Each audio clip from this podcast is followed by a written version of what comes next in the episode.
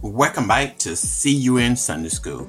We have our outstanding lesson today. It is entitled Jeremiah, the Suffering Preacher. Okay, let's get started.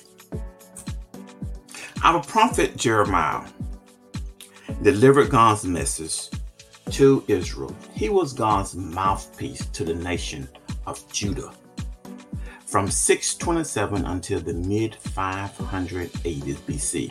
So this will equate to about 40 years. Five kings reigned over Judah during Jeremiah's ministry. The first king is Josiah. He is considered a righteous king, followed by four wicked kings. These include Jehoiakim, who was removed from the throne and taken to captivity by the Babylonians, who invaded in 597 BC. Now, King Nebuchadnezzar of Babylon replaced Jehoiakim with his uncle, who is Mattaniah, renaming him to Zedekiah in the process.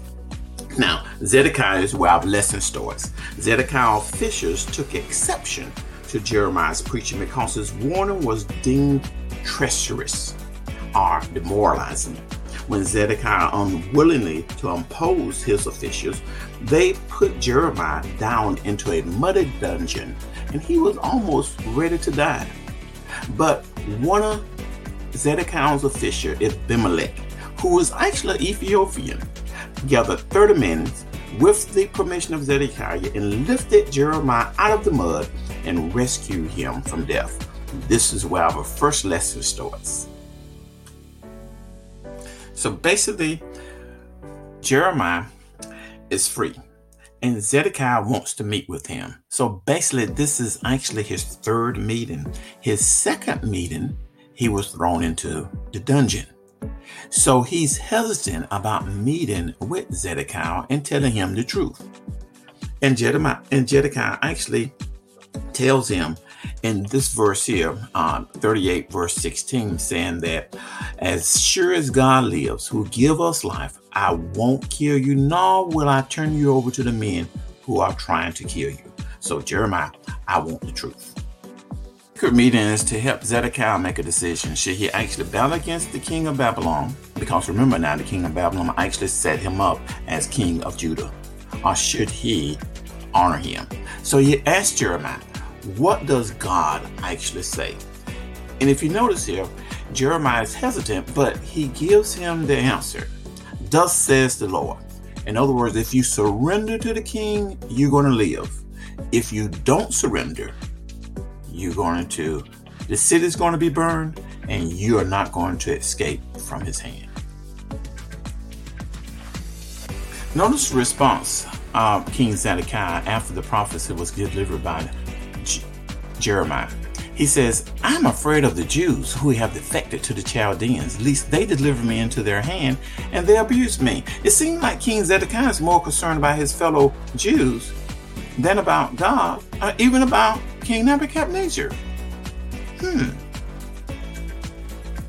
So the question I want you to consider is which speaks to you most deeply, the moral courage of Jeremiah or the moral cowardness of Zedekiah? Think about that.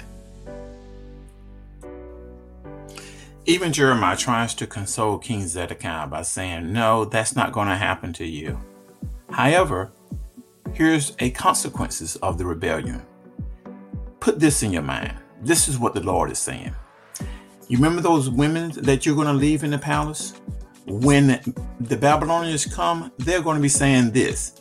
They lied to you and did you in those so called friends of yours, and now you are stuck about the knee deep in mud. And your friends, where are they now?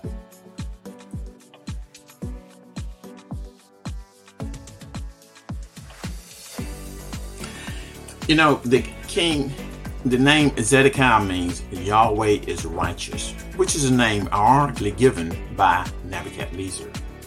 Still, as been said, Zedekiah was one of the most unrighteous, wicked, godless kings to reign in Israel and Judah. He was the epitome of evil and led Judah to sin against God.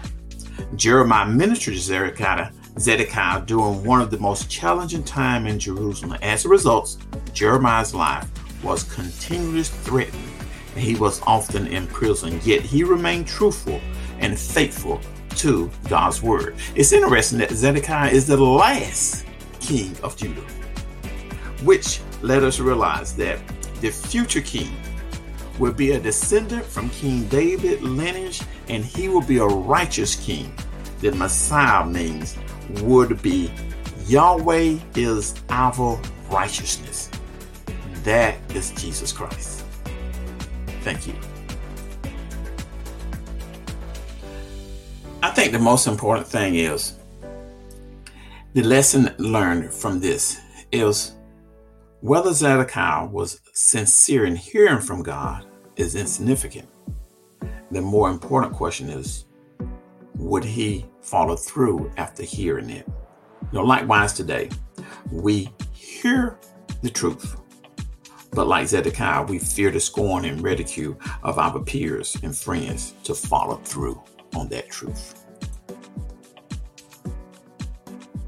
So I leave you with this thought to remember Proclaiming God's message is risky, but to ignore that message is fatal. Hey, this has been great, you all. Um, hope you gra- you grasp something out of this lesson today. Like I always say, um, we have a Zoom session on Sunday. That session uh, occurs at 6 p.m. As you notice in the far right hand corner, you will see the um, the meeting ID and you will see the passcode. Like I always say, see you in Sunday school.